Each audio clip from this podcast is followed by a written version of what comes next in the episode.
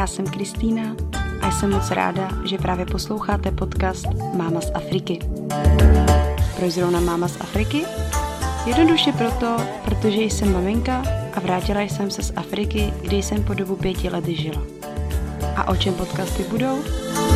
O všem, co se týče Afriky. Najdete tu africké povídky a příběhy, kuriozity a tradice, které jsou pro Afriku typické, něco málo se dozvíte o africké historii a v neposlední řadě budu čas od času mluvit o svém životě v Togu. Jak jsem to tam všechno zvládala, či nezvládala. Jsem otevřená vašim otázkám, tak neváhejte a kontaktujte mě buď na e-mail, který je zveřejněn na webu Máma z Afriky, či přes facebookovou stránku Máma z Afriky nebo Instagram. No a teď si udělejte pohodlí, uvařte si dobrý čaj či kávu, nebo prostě jen tak za poslechu relaxujte a já vás vítám u poslechu dnešní epizody. Ahoj, zdravím vás u další epizody Máma z Afriky. Opět jsem si pro vás přichystala rozhovor, tentokrát s Olgou Hongveji, ženou, která je vdaná za Afričana a má pět dětí. Jsem strašně ráda, že Olinka svolila k dnešnímu rozhovoru, protože já jsem se vlastně uvědomila, že když zprva nahrávám podcasty a vůbec uh, píšu různé rozhovory a, a tak dále, tak já převážně pracuji s ženami, uh, které jsou vdané za Afričany, anebo byly vdané za Afričany, ale které ale... jsou stále v Čechách. A nebo naopak pracuji s ženami, které byli v Africe a jsou stále v Africe a vlastně s tím partnerem v Čechách nebyli. A právě Olenka je pro mě takovým zajímavým hostem, protože ta vlastně může vyprávět jak o svém životě s manželem, s partnerem tady z Čech a zároveň i z Afriky, z Beninu. Takže Olinko, já to nebudu dlouho protahovat. Mě by zajímal tvůj africký příběh. A zajímalo by mě, jak jsi se dostala do Afriky, do Beninu? Tak, eh, já jsem se dostala do Afriky, bylo to v roce 2010. Uh, eh, už tehdy jsem eh, s mým mužem žila pár let, měli jsme tři děti a mě to prostě strašně lákalo jet na druhou stranu, takže jak spousta lidí tenkrát a možná i dnes by nepochopili, proč prostě, proč se holka sebere a jede někam, kde ani nebyla vůbec nevěděla, do čeho jde, tak to je, to je můj případ. Ano, nebyla jsem donucená, nebyla jsem opravdu žádným způsobem k tomu tlačena ze strany mého muže, prostě mě to lákalo a tak jsem zbalila kofry, koupala letenky a odletěli jsme do neznáma. Mm-hmm.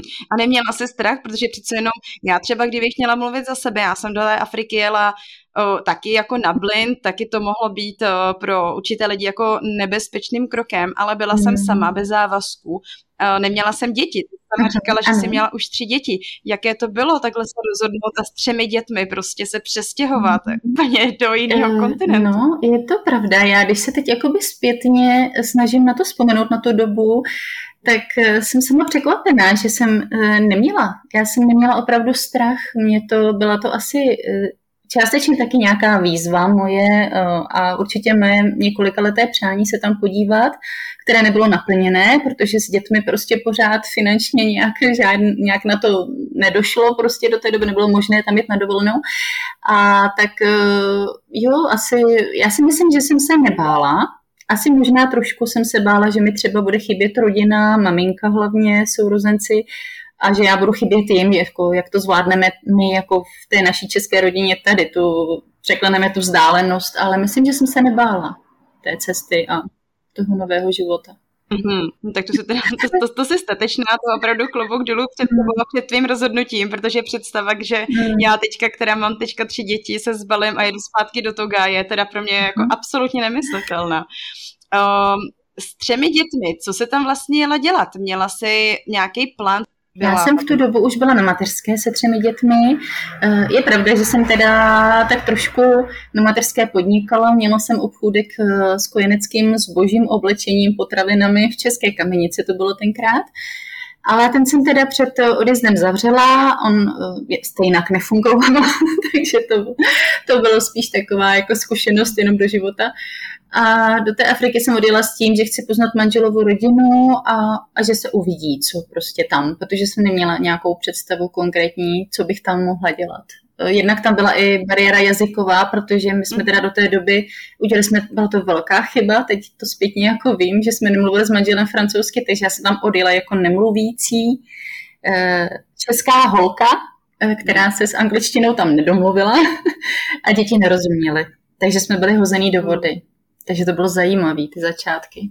Skvělý. Um, takže takže ty jsi teda ty jsi dobrý střelec, si to takhle můžu říct. Ty jsi prostě zvolila s těma dětma, uh, bez jazyku, uh, do neznáma ano. na jiný konec světa.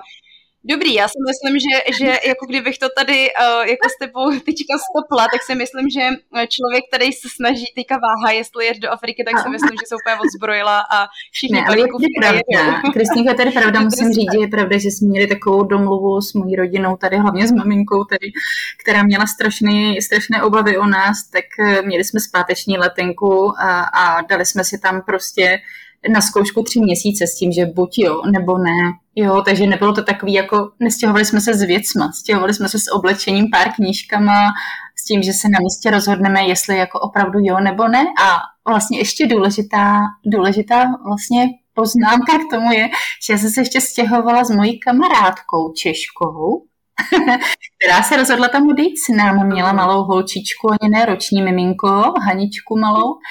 A jí manžel ještě něco potřeboval tady dovyřídit a ukončit pracovně a ten měl potom přijet za náma asi o měsíc později.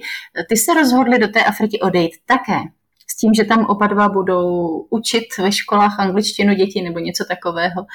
Ale nicméně ta kamarádka teda po dvou týdnech se vrátila rychle zpátky do České republiky. Takže jsem tam pak zůstala sama. No ale stejně prostě představa, že jako i ten plán B, jako přijet za tři měsíce zase všechno přestěhovat, je teda docela mm. jako hodně odvážný. Dobře, um, mě by zajímalo, uh, já si pamatuju na svůj první moment, když jsem uh, vlastně vstoupila na půdu Afriky. Mě by zajímalo, jak na tebe uh, Afrika zapůsobila. No překvapilo mě naprosto všechno protože to byl úplně jiný svět. Uh, už jenom při výstupu z letadla prostě mě překvapila ta, ta vlna toho horkého, vlhkého vzduchu, ta jiná vůně ve vzduchu a ten neuvěřitelný šrumec a takový to, takový to na tom letišti už vlastně jsem si uvědomila, že opravdu jsem někam, někam šlápla úplně jinam, protože to nebylo letiště, na které jsem byla zvyklá z Evropy, takže to byla prostě jako malá místnostka a všude hafu lidí a jeden křičel přes druhýho a já nikomu nerozuměla, že jo? a do toho prostě taxikáři a, a čekající, co tam byly rodiny na své příbuzné, takže už jako tam jsem si řekla, aha, tak já jsem opravdu někde jinde. A měla si um, jako, já třeba, já to, já to cítím úplně stejně, ale já jsem se v tu dobu jako cítila na, na správném místě. Um, jak se to měla ty? Uh, řekla jsi takový to, jo, super, prostě ten krok s těmi třemi dětmi, od čeho se daleko byl dobrý, anebo si měla takový ty uh, zajíčí úmysly, no, že je pryč? Eh, tenhle rozhovor bude asi hrozně zajímavý. Já doufám, že teda všichni, kdo to poslouchají, budou opravdu věřit, že říkám stoprocentně pravdu, protože já mám ještě navíc trošku trošku takového lehkomyslného manžela, takže my jsme se stěhovali sice do cizí země, eh, kde jsme nebyli ani, ani děti, ta moje dcerka, vlastně mm, zapomněla jsem mít, že Anabelka, moje nejstarší dcera tam byla jako čtyřletá na prázdninách s tatínkem, ta tam byla, takže ta tu Afriku zažila jako malička.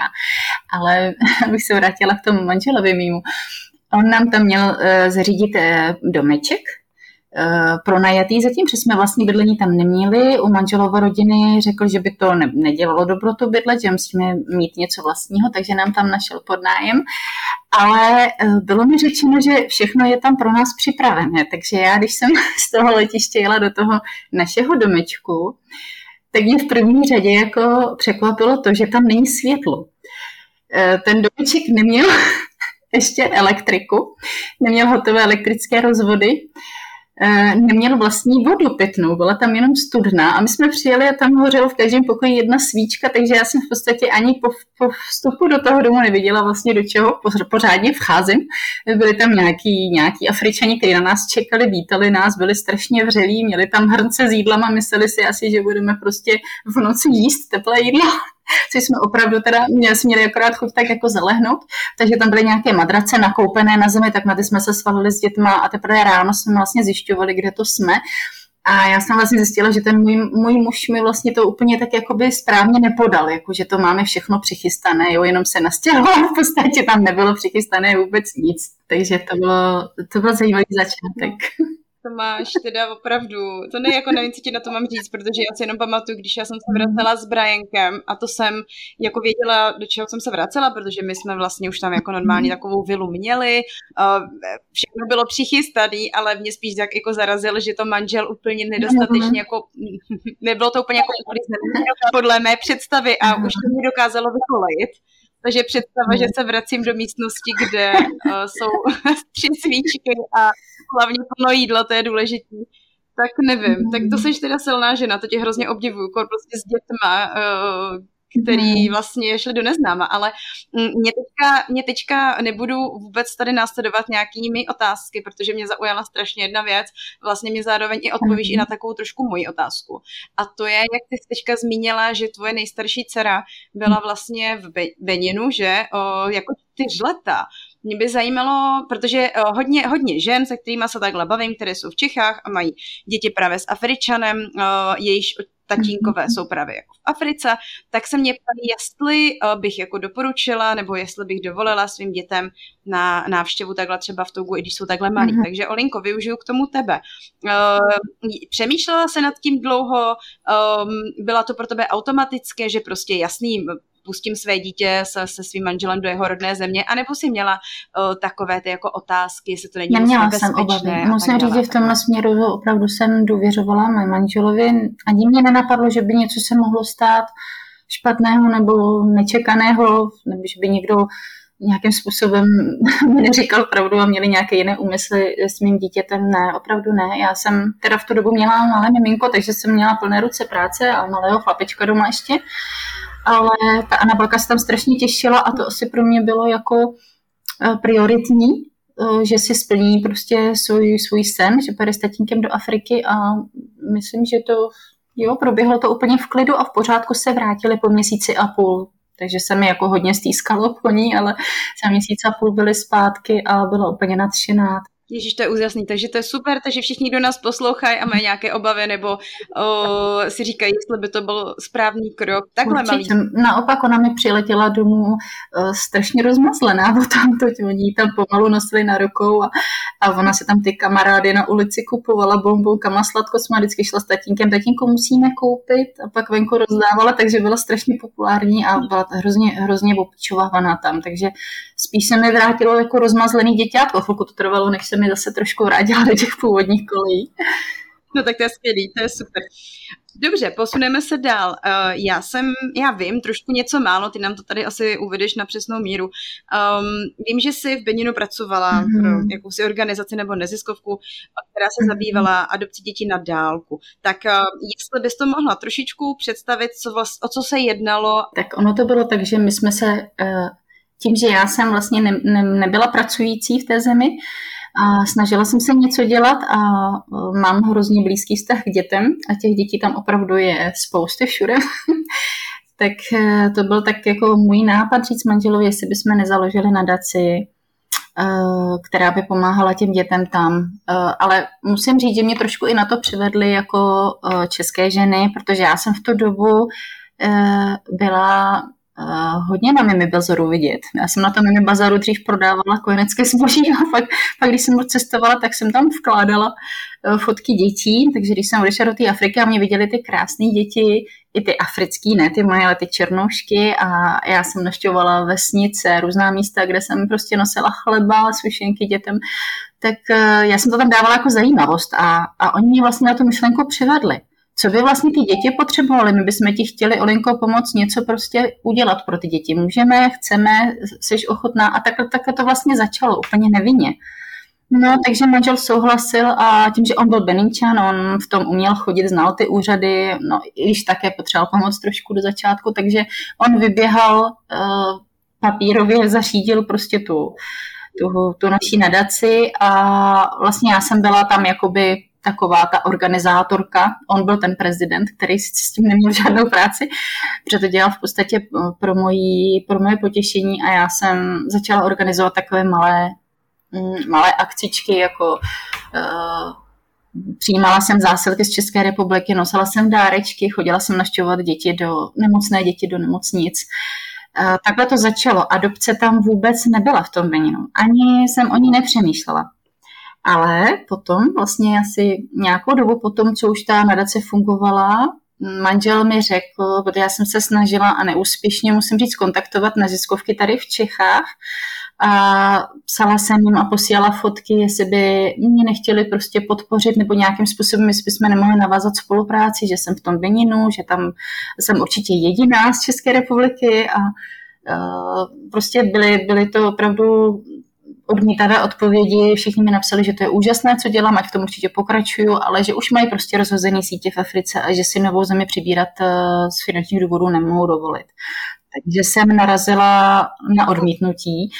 No, takže jsem si říkala, no, tak co udělat, abych prostě to zviditelnila, tu, tu moji práci nebo tu moji snahu, protože já jsem měla obrovský plány a obrovský představy o tom, co bych jako chtěla dělat. A manžel řekl, no a tak co, bychom, co kdybychom zkusili adopci? kdybychom zkusili adoptovat holčičku odtud do České republiky. Nebyla ta adopce na dálku, ale byla to adopce opravdu jako o tamtuť sem. No a to byl, musím říct, bohužel krok vedle. To jsme si opravdu tenkrát neuvědomili, do čeho se pouštíme, protože se rozjel kolotoč, hrozný kolotoč mm, takových eh, pro mě hodně nepříjemných situací, eh, protože holčičku jsme našli, adoptivní maminku tady v Čechách jsme našli, ale našli jsme maminku, která chtěla, abych já to všechno za ní zařídila a dítě ji přivezla sem a tady předala. Ne, vůbec neměla vůli tam přijet, eh, podívat se, z jakého prostředí ta holčička pochází, seznámit se třeba s tou její rodinou. Prostě chtěla mít udělanou práci s tím, že byla připravená za to zaplatit a já prostě, že to všechno udělám.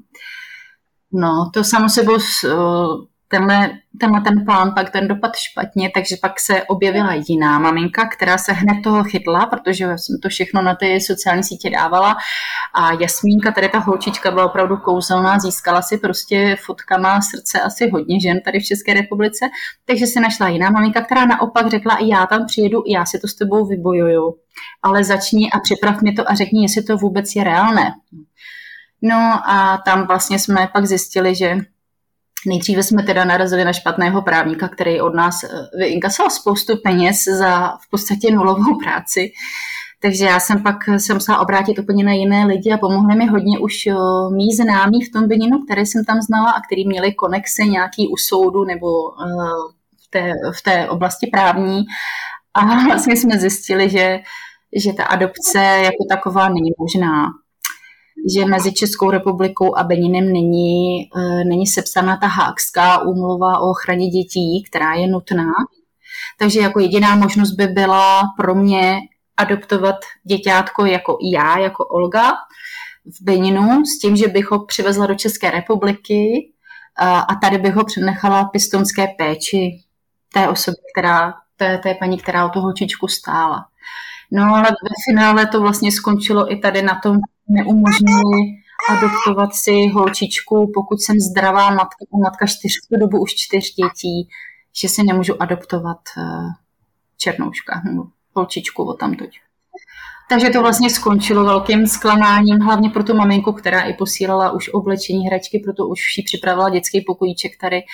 No, takže to byla moje špatná zkušenost kdybych, kdybych to měla říct úplně jako tak, jak to bylo, tak vlastně ta holčička ještě navíc eh, bylo nám řečeno od té rodiny, od babičky její, že maminka zemřela po porodu, byla HIV pozitivní a tatínek, že utekl, že se o děťátko nezajímal, nikdy nestaral.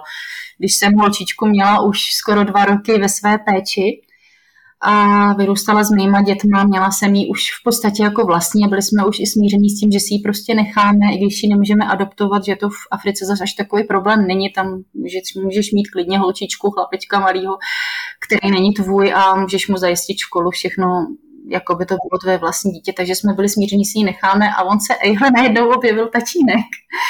Uh, no, takže když jako bylo všechno už na dobré cestě, aby holčička si, si, si zvykla a zůstala teda s námi, tak se objevil tatínek, který na mě podal trestní oznámení za únos, za, za únos do České republiky s úmyslem jako nějakého přivydělání si, protože nevím, kdo mu kde řekl, že holčičku budeme dávat někomu tady v Čechách a takže z toho vyšlo nakonec prostě, já jsem byla opravdu znechucená, jo, po těch tady pětých hrozných a opravdu byla jsem vyštěvená, protože jsem lítala po policích, po soudech, nakonec jsem skončila až na, na mezinárodní policijní stanici, kde mě vyslýchali a ten pán viděl, pochopil, že já jsem opravdu teda do toho plně spadla nevinně. Můj manžel v tu dobu, musím říct, že tam ani nebyl. On byl uh, po většinu času tady v České republice. Já jsem tam v podstatě byla víc sama, než s ním, s těma dětma, takže ten mi pomoci jako aspoň psychicky nemohl. Takže jsem v tom byla sama, nicméně mm, já jsem z toho teda žádnou další jako újmu jinou neměla, než tu psychickou, která byla hodně velká a to finanční, ty ztráty, že jo, za ty všechny právníky a běhání po soudech a to. A holčička se nakonec vrátila do Toga.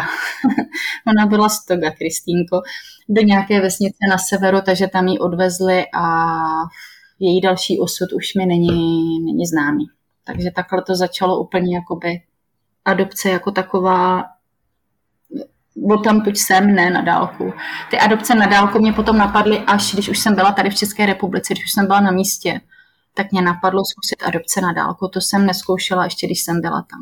Teda, takový příběh, to teďka mě úplně opravdu spadla brada, protože asi se do toho nějak jako umím žít, jo, do té, i když mi se nic takového jako nestalo, já jsem neměla jako samozřejmě takový nějaký excess jako s mezinárodní policií, nebo tak to vůbec ne, ale um, jako úplně, úplně ti rozumím, protože já jsem taky měla uh, jako takové mm-hmm. velké plány v té Africe a taky mně přišlo, že když jsem se snažila udělat jako něco uh, dobrého, tak se to pak um, jako obrátilo vůči mně. Super za tady ten příběh, děkuji moc. Mě by zajímalo spíš, když se s tady tím vším jako prošla, jestli i tak na tom vidíš jako něco pozitivního. Jestli no, to něco určitě dalo. to byla pro mě zkušenost v tom smyslu, že o adopci už bych se nepokoušela nikdy a, a teď už teda vím ani, že není možná.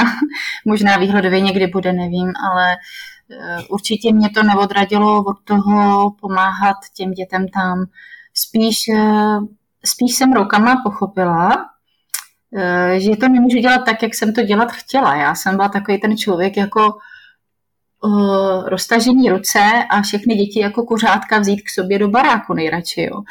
Takže, takže já jsem měla pořád prostě doma plno dětí a lidí a já, když se vzpomenu, v jakých hrncích jsme vařili jídlo v té Africe, jo, tak my jsme měli plány s manželem, že postavíme dům a tento plán se neustále odsouval a manžel mi pak jednou řekl, Alice, ale nemůžeš divit, když jako jsi tady jak matka Tereza a pořád tady prostě máš nějaký děti domů a chceš všem pomáhat a zachránit život. A pak vlastně časem jsem pochopila, že ten můj manžel má pravdu a že jestli jako chci pomáhat těm dětem, takže bych to měla dělat trošku jinak. Měla bych si prostě udržet tu hranici toho soukromí a oddělit to od té profesní práce, od té pomoci těm dětem, protože pak už to začalo hodně zasahovat do našich osobních životů a začaly toho i ty Afričani zneužívat. Takže jsem potom byla i kolikrát zklamaná, až jsem i kolikrát i hodně si tam hodně jsem si toho vybrečela, když jsem vlastně zjistila, že člověk jako to myslí všechno dobře a potom a potom vlastně za to sbírá jenom, jenom jakoby ten smutek a to, no, to zklamání s tím, že to prostě nedopadlo tak, jak člověk chtěl. Um, mě teď napadá, ty, tu, ty, ty vlastně mluvila o tom, že um, jsi měla jako takovou tendenci uh, zachraňovat mm. nebo pomáhat těm dětem. Přibliž nám trošku, um, co tě k tomu jako přivedlo, jak, uh, jaké podmínky nebo v jakých podmínkách ty děti žily, uh, že jsi vlastně s touto myšlenkou přišla. Uh, co jsi jim chtěla Asi dopřát? jsem jim chtěla dopřát víc lásky. Já jsem vždycky měla takový pocit, uh, už od začátku v té Africe třeba, když člověk šel jenom jako na tržnici, nakoupil to ovoce a zeleninu, tak ty Kristýnko víš, jaký, jaký jsou africké tržnice. A tam jsem prostě vždycky viděla ty, ty Afričanky prostě tlustý sedět na té stoličce a, a, a v ruce drželi misku a, a jedli, jedli a v blátě prostě pomalu na zemi nahatý sedělo dítě a ona prostě si dala desetkrát sobě do pusy, než dala jednou dítěti. Mně přišlo, jako, že ty děti jsou tam takový jako od narození, eh, mluvíme o těch chudých dětech, ano, těch opravdu těch sociálně slabších jako rodinách. Že mi vždycky přišlo, že ty děti jsou tam opravdu jenom proto, aby se narodili, co nejdřív se postavili na nohy, co nejdřív nosili na zádech své mladší sourozence a, na, a rajčata na hlavách a prostě museli fungovat i v tom Beninu je spousta dětí negramotných, protože pořád prostě tam ne, nevím, jak je to teď, ale myslím, že ještě pořád tam není povinná školní docházka, takže hlavně ty děti z těch vesnic, s kterými jsem přišla do kontaktu, protože já jsem jezdila hodně na ty, na ty vesničky malý, já jsem nehledala ty děti ve městě, ty, kterým jsem chtěla pomoct, ale na vesnicích, takže to byly děti, kde prostě ani třeba v té vesnici nebyla škola. Ty, co měli štěstí, tak tak prostě třeba chodili pěšky do 10 kilometrů vzdálený nějaký školy, ale těch bylo málo. Většinou ty děti z vesnic neměly právo na vzdělání a, a nepoznali nic a nepoznali tu lásku, poznali jenom prostě uh, takovou tu, jo, ten prostě hned byli hození do toho života. Mně přišlo, že jakoby byli ochuzení o to, o to dětství, jak my prostě tady se snažíme těm našim dětem všechno dát, tak tam jsem to na těch vesnicích neviděla. No, takže asi proto. Mhm. Super, děkuji za sdílení tohoto příběhu a že si takhle chtěla pomáhat, se to jako eh, tvého hlediska nebo z tvého pohledu se to nepovedlo. Já si myslím, že i tak si určitě udělala velký, velký jako pokrok za, za, za, za ty děti prostě v tom Beninu a myslím si, že tu lásku si jim určitě dala a nějaký dopad to stoprocentně mělo. Nebavili jsme se zatím moc o tvém manželovi. Mě by zajímalo, jak se vůbec s manželem poznala teda, když jsi řekla, že jsi jela do Beninu až s dětma, takže předpokládám, že v Čechách. No, a za jakých ne, manžel je lečitel, šaman, takže se zabývá bylinkami, místními, tady českými i těmi africkými a dělá také duchovní práce. Takže je to člověk takový uh, hodně zajímavý už, už jenom tím, co dělá. A já jsem se s ním seznámila, takže jsem mm, po kolem 20. roku, bylo mi kolem 20, měla jsem vážné zdravotní problémy a Eh, doktoři český už nade mnou zlomili hůl a řekli, jako Olinko, prostě my, my už nemůžeme pro tebe nic udělat, prostě najdi si pomoc někde jinde. No a tenkrát kamarádka jedna mi říká, hele, já, mám, já ti dám na někoho kontakt, on strašně pomohl mojí tetě, je to teda Afričany, si ti to nevadí, ale lidi říkají, že prostě jim pomáhá, zkus prostě za ním zajít. No, takže já jsem se objednala, uh, u jeho asistentky a přišla jsem k němu do té jeho poradny léčitelské a No, tam to začalo. Asi myslím, že to bylo na první pohled, no. A pomohl ti teda manžel? já jsem, já jsem měla ošklivý atopický exém a zároveň jsem měla vážné gynekologické problémy a doktoři mi říkali, že nebudu mít děti, což je paradox, že jo, dnes, když se podíváme na moji rodinu, ale ta léčba trvala, opravdu to bylo několik měsíců no. pravidelné léčby, musela jsem dojíždět eh, za mým současným manželem a nebylo to vůbec jednoduchý ale vylečil mě. No. Nemusíš říkat rozhodně detaily, nech, víš, by mě zajímalo, jako, co k tomu jako používal, jestli si, já nevím, abys nám řekla, no. byla jsem lektvár, no. nebo jsem se modlila třikrát denně, nebo jo, jako v čem, byl, v čem, by, v čem byl vlastně jako mm, ten? Modlení tam nebylo, ale byly tam, byly tam dlouhé rozhovory s ním, Uh, on vždycky, než, než mě vyšetřil, než se na mě podíval při každé návštěvě, tak si chtěl dlouho povídat. Eh, já jsem si nejdřív myslela, že už to jako, už to jako plánoval, jo, se mnou něco, že to, ale tak když jsem, eh, když už jsem byla jako opravdu jako jeho žena, měli jsme spolu děti, tak jsem viděla, že to takhle opravdu s lidma dělá, že je dobrý psycholog a že nejdřív se snaží jako zjistit, eh, jak ten člověk žije, jak je, jak je tam to pozadí to, mhm. té nemoci, co to může třeba způsobit a teprve pak jako nasadil léčbu.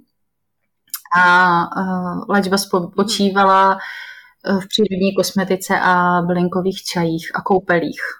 No které jste tam museli dělat pravidelně. Byla to hrozně časově náročná léčba, protože se to muselo opravdu dodržovat každý den. Koupání a čaj jiný ráno, jiný večer a mazání jiné ráno, jiné večer, ale dostala jsem se ze všech problémů.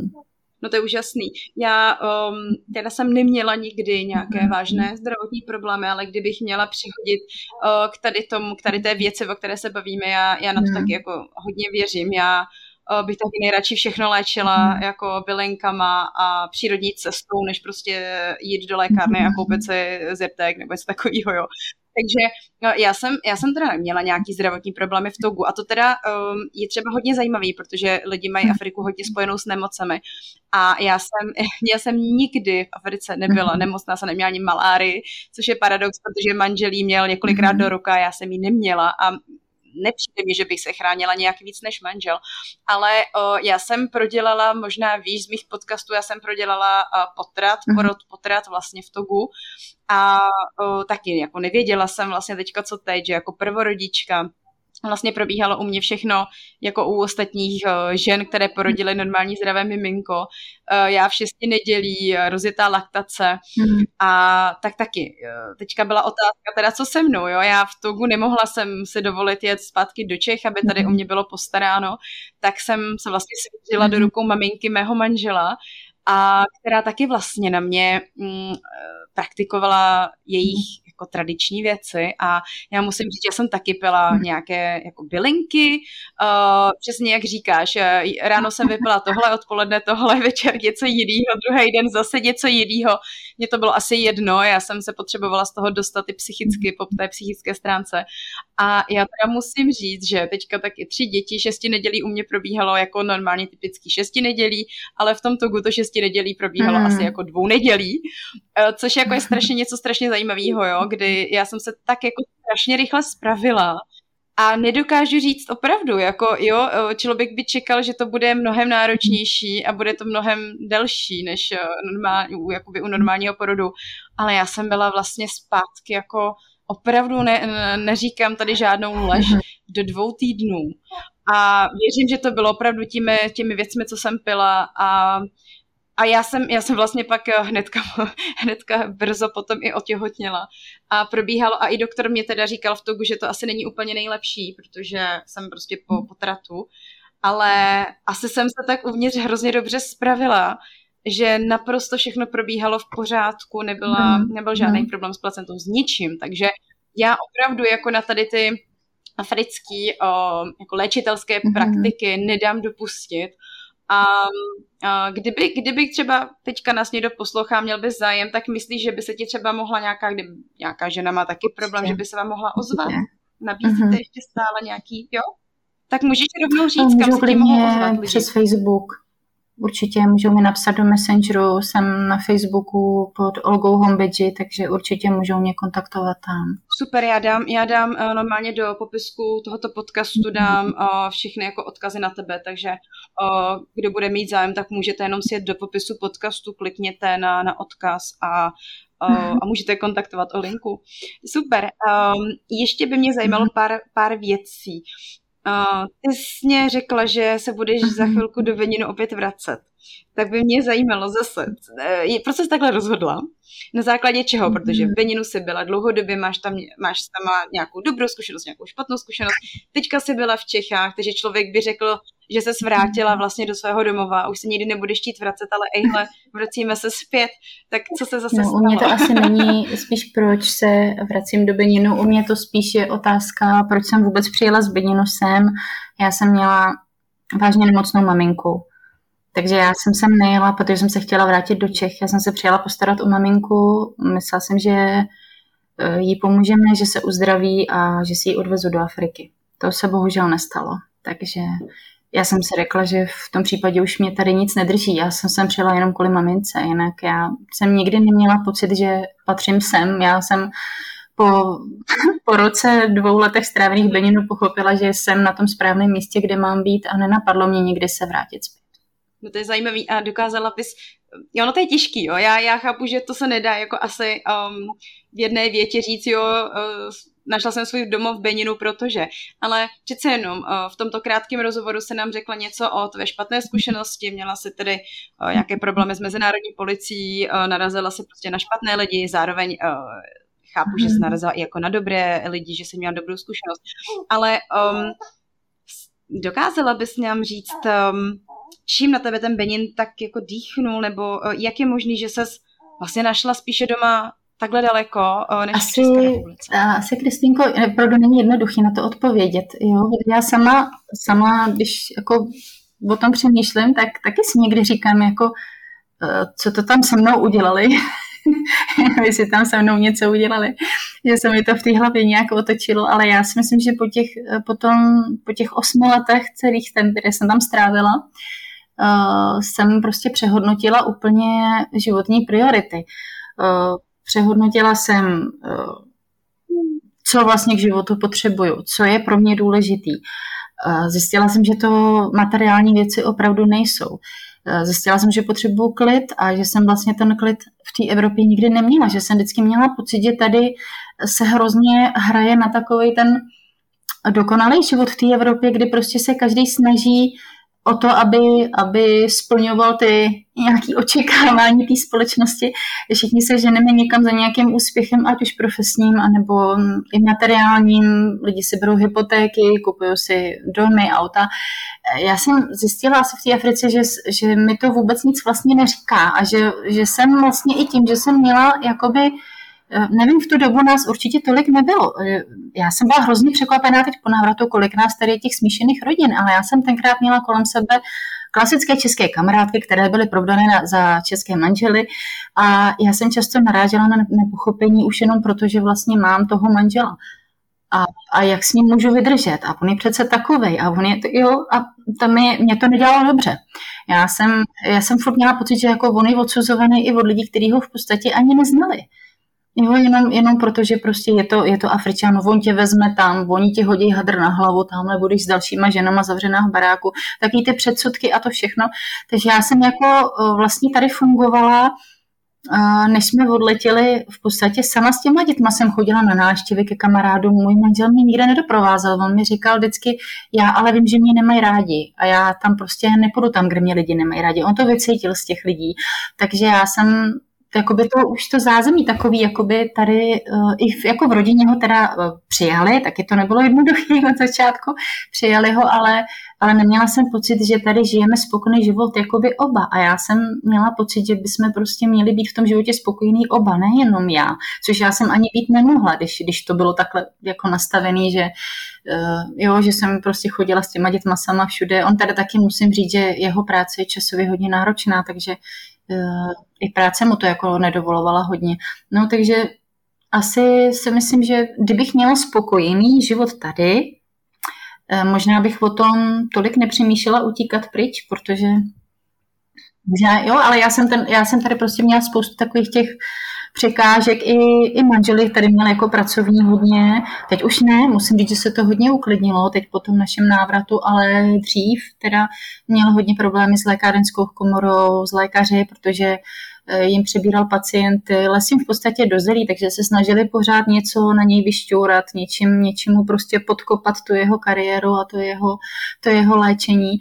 Takže jo, tam bylo spoustu takových negativních věcí už tady v té České republice. Takže já, když jsme odjeli z tohohle takového jakoby chaosu, tam prostě do, k tomu moři, na tu pláž, eh, k těm usměvavým Afričanům a k těm dětem a kozám, všemu, tak jsem se hrozně jako po té psychické stránce uklidnila, ale je pravda, že mi to trvalo eh, si zvyknout na to, že spoustu věcí, které člověk rád dělal, tady tam dělat nemůže. Takže si člověk musel vytvořit jiný zájmy, eh, jinak naplnit ten čas. Nejhorší to bylo o prázdninách, když třeba tatínek odjel a tam je období dešťů a ono pořád prší a děti jsou doma a prázdniny měly tři a půl měsíce a tři a půl měsíce sedíte doma a pořád vám venku prší, tak prázdniny byly vždycky takový, jako to jsem proklínala, byla jsem ráda, když začala škola, protože začalo i sluníčko.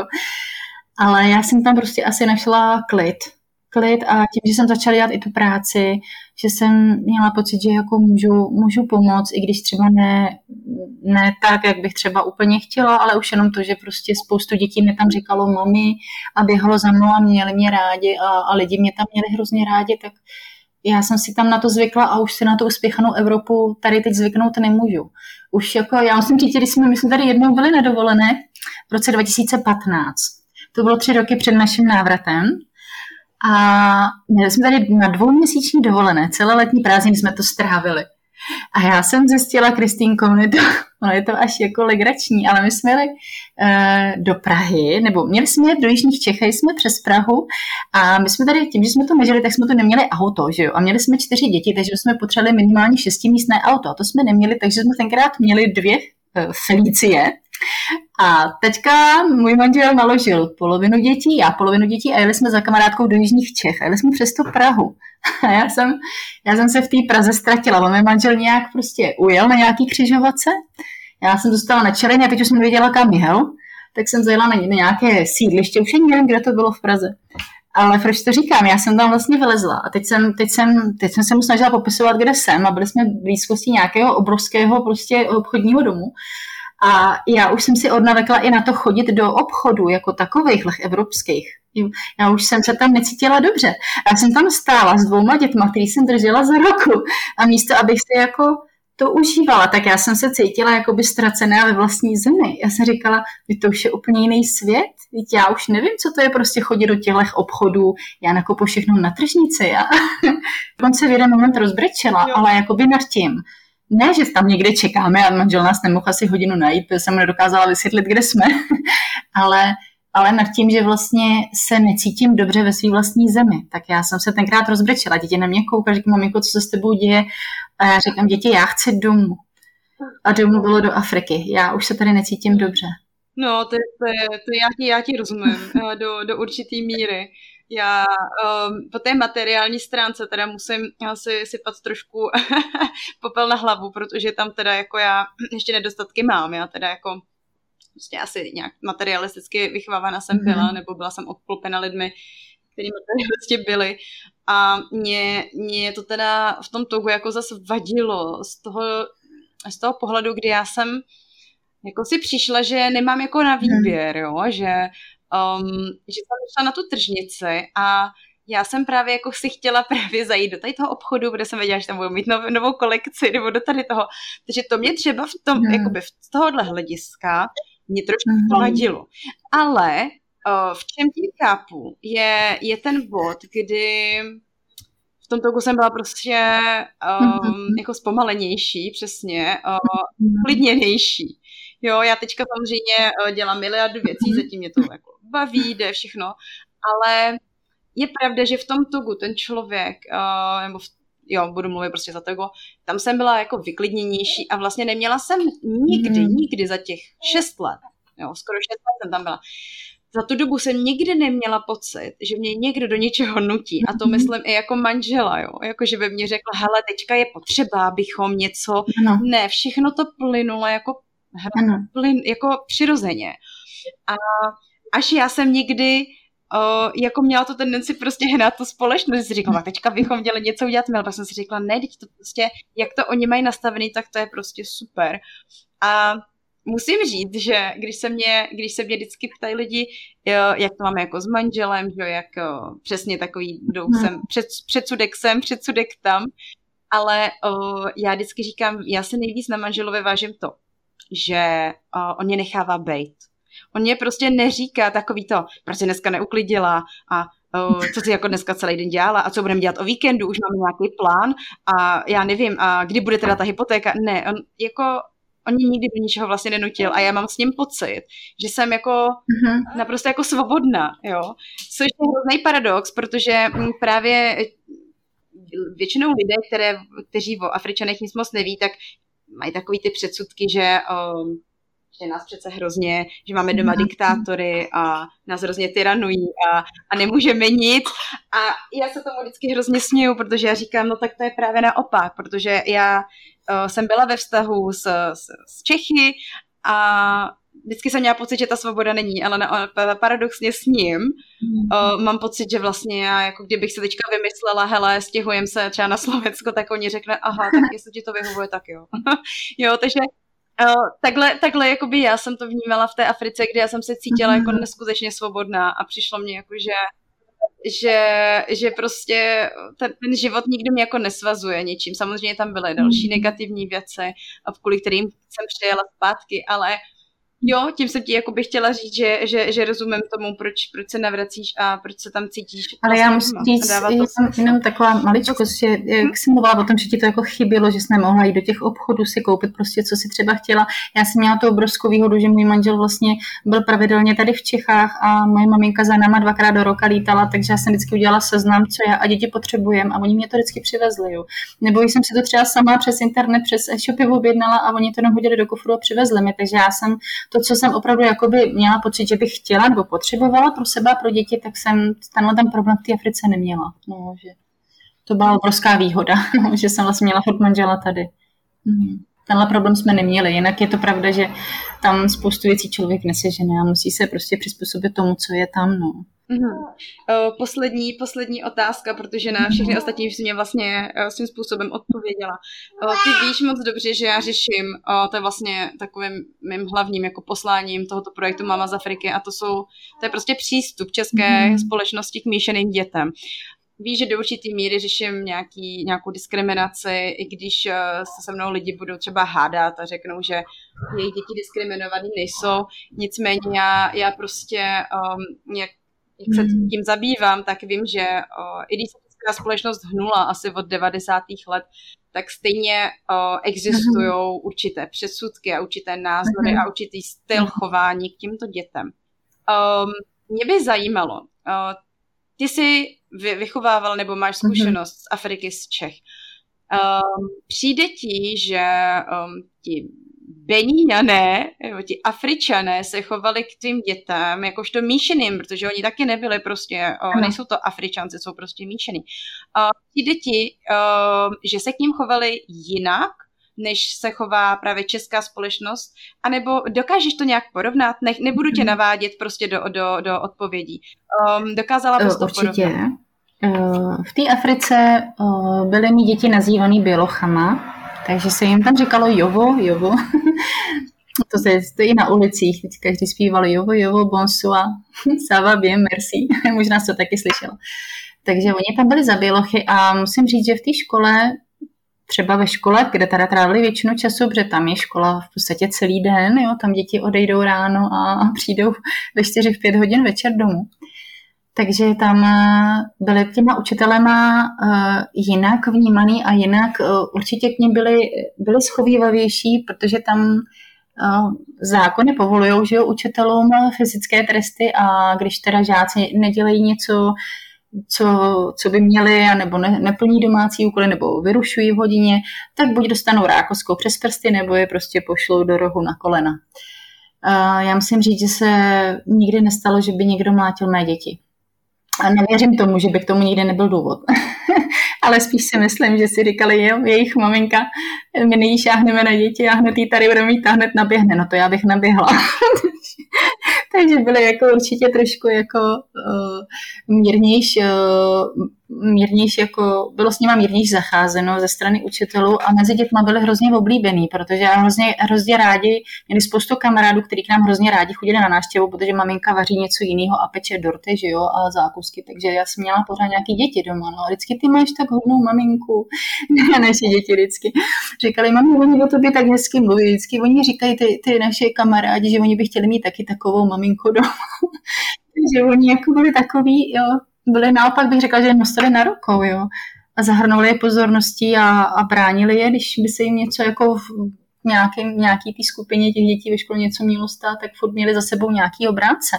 No tady to tak není, no. Tady, tady jsou také ty děti jiné, že? tady jsou zase tmavé, tady jim nikdo bělochuř neřekne, protože jsou tmavé, ale tady je to takový víc, bych řekla, no, Děti měly hrozně šok, když vlastně po tolika letech školní docházky v Africe nastoupily do českých škol, protože vlastně zjistili, že tady za prvý není respekt k učiteli, tak z toho byli úplně v šoku. No, přišli první den domů a prostě mi vyprávěli. Opravdu to byly, to jsem měla hlavu jak balon, protože to z nich spadalo, jo, to byly, to byly opravdu záplavy prostě uh, z novinek z té školy, z toho prvního školního dne a, a vlastně jsem pochopila, že ty mý děti, a to je taky jeden z důvodů, proč já třeba mám ráda tu Afriku. Těm mým dětem byl daný jiný základ, co se týká výchovy. A nebylo opravdu k tomu nutné děti mlátit, nebyla k tomu nutná rákoska, jak je to běžně v afrických domácnostech. Prostě děti měly jiné vzory. Měli jiné vzory ve škole, jejich kamarádi se nějak chovali a oni se automaticky taky tak chovali. Takže já, když jsem se vrátila, tak jsem dostávala otázky typu jako, Oli, prosím tě, jak jsi to dokázala, že ty tvoje děti jsou tak hodní, oni jsou tak skromní, oni jsou tak prostě dobře vychovaný. A já vždycky říkám, ne, jako já jsem děti vždycky rozmazlovala, prostě moje děti vychovala Afrika, ne já ale prostředí, ve kterém vyrůstali. No a oni s tou adaptací tím pádem měli problém, protože tady byli za když to řeknu v uvozovkách za exoty, nejenom vzhledem, ale chováním, že jo. A teď pochopili, že prostě jestli chtějí zapadnout, tak se musí nějakým způsobem přizpůsobit. A to se všem mým dětem nepovedlo, takže polovina mých dětí z těch, co jsou školou povinní, a to jsou teď teda čtyři, tak z toho dvě jsou tady nešťastní a chtějí rychle, prostě kdyby mohli hned teď sednout do letadla, tak půjdou zpátky do Afriky. I když škola tam není tak krásná, nejsou tam ty čisté záchody a, a čistá jídelna a to. Ale prostě chtějí zpátky za těma svýma kamarádama, protože se nedokázali napojit na to, na ten, na ten působ toho chování těch dětí tady v Čechách. I když jim nikdo, nikdo jim tady neubližuje, nemáme problémy s rasismem, nemáme. O, to spíš asi ta starší generace, to tady je pořád, že se jako po nás ohlížejí, když jedu s kočárkem třeba s malým, no jo, co to, co to mám za dítě, že on je nějaký jiný. Ale jako ve škole rasové problémy nemají děti, jsou určitě oblíbený, ale spíš bych řekla, že ty mý děti mají problém s těma českýma dětma, protože nemají stejný, ne, nemají stejný základ té výchovy, přišli z jiného prostředí eh, a nedokážou všechno v sobě prostě otočit, jo, o 360 stupňů a teď se prostě chovat tak, aby a mít rádi českou hudbu a mít rádi český, český filmy a, a to, to, prostě mají spoustu bloků, co se týká i o čem se s těma dětma ve škole bavit, protože oni mají rádi něco úplně jiného. A i, i doma v podstatě pořád mezi sebou sourozenci mluví francouzsky. Tady se u nás ta čeština mm, je, je tady málo, snažíme se i kvůli tomu nejmenšímu, takže my v podstatě tady mluvíme doma francouzsky a děti poslouchají francouzskou hudbu a, a syn si hraje počítačové hry s nějakým francouzem a, a volá si s Beninčanama, takže oni nezapadli nezapadly tak, jak by měly. No. A mě já vím, že to strašně natahuju, já jsem jenom pro posluchače, já jsem Olince uh, dopovídala, že bude rozhovor 40 minut a už jdeme skoro, mm, už přitahujeme 50. minutu, ale mám hr- hrozně zajímavou poslední otázku, opravdu poslední, Olenko, uh, jak se o těch těch bavíme, jo. Mě by zajímala jedna věc, uh, Češi a nebo Evropani mají, mají, mají přesně takový ten uh, názor, že se máme tady vlastně dobře, protože máme všechno, že po materiální mhm. stránce jsme jako vyspělí, civilizovaný, uh, inteligentní, prostě uh, jo, jsme, jsme v rámci prostě mhm. západních velmocí, takže takže všechno by tady bylo skvělé. A mě, mě by zajímalo, kdybys mohla mluvit za své děti teda, jo. Uh, tvé děti vlastně zažili tu Afriku a zažili tady Čechy. Uh, očekávalo by se, nebo dalo by se předpokládat, že když jste se vrátili z té Afriky, že vlastně se jim tady bude strašně líbit, protože uh, přístup k internetu, uh, nové technologie, uh, hrozně moc věcí pro, pro, pro tvé dcery, uh, můžou mít strašně moc oblečení, uh, možnosti mhm. cestovat jo, a tak dále.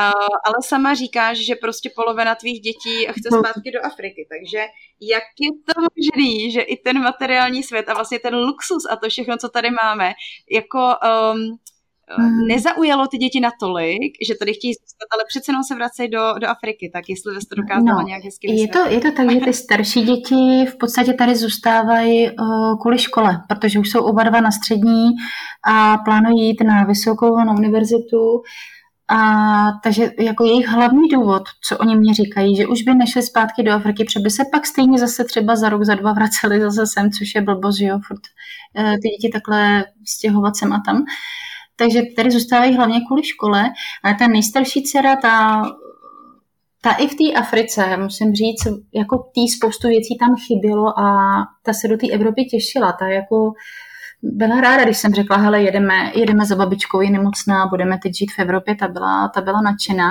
Ty ostatní děti taky, ale ty dvě menší, vlastně, který teď bych to upřesnila dneska 13 letá a, a skoro 8 letý, tak tady ty dvě děti vlastně ta 13-letá tam přijela jako mimino a ten osmiletý se tam narodil. A oni většinu svého života prožili tam a mm, taky je mi to zvláštní, že třeba, když se jich zeptám, a když odejdeme, nebude vám prostě něco chybět?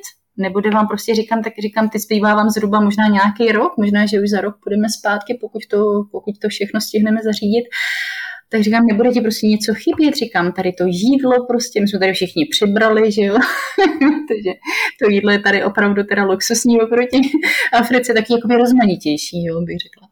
No, takže jsem říkala, něco ti nebude chybět a z toho prostě můžeš tady jít do kin, na ty zámky a, a krásná příroda, hory, prostě parky krásný. No a oni, oni mi řeknou, Kristýnko, že ne. Že prostě jim to chybět nebude. Je to zvláštní, jo. Já jsem sama překvapená, že to jako takhle mají, že v podstatě v podstatě, jo, je to tak, že prostě my jsme vyrůstali tam a vrať, vrať nás prostě zpátky. Jo, tenkrát, teď jsem se vzpomněla na toho mýho nejmenšího, já to prodlužuju, že jo, ale na ten můj nejmenší tenkrát byl pětiletý, když jsem se stěhovala do těch těch toho mýho jediného narozeného v Africe, na africké půdě. A on mi říká, maminko, a proč mě vlastně stěhuješ do té Evropy, když jsi mě tam nekoupila? Někdo položil takovou otázku, jako kdyby byl nějaký croissant, který si člověk může někde koupit. Tak mi řekl, proč, tě, proč mě vlastně vezeš? A to mi řeklo pětiletý dítě. Jo, tak, takže jako on už tenkrát jako se mu tam tak nechtělo. No. Já bych právě, které to je strašně zajímavý, já, já v sobě, kdybych na to měla si jako odpovědět, tak eh, je to asi opravdu odkud, odkud ty, ty, ty lidi pochází, tak tam se opravdu rádi vrací, protože a tím bych končila dnešní podcast, protože uh, pro mě bylo hrozně taky, um, mě otevřelo oči jedna věc, když jsem byla v Bruselu, uh, kde jsem studovala vlastně a byla jsem v kontaktu s africkou komunitou, tak uh, já jsem taky měla takový to přesvědčení, ještě tím do té doby nepolíbená ničím africkým, tak jsem nějaký to přesvědčení, že uh, ty vy jste u nás v Evropě, uh, přece všichni Afričani do Evropy chtějí, no tak to tady musíte být spokojení, no tady musíte být šťastný. A uh, když právě jsem jim kladla tyhle otázky a ptala jsem se jim, jako co mají do budoucna v plánu, tak mě všichni do jednoho, všichni do jednoho mě řekli, uh, my se tu buď to vzděláme, nebo my si tu vyděláme nějaký peníze, ale my se vracíme mhm. zpět. My tu rozhodně nechcem být.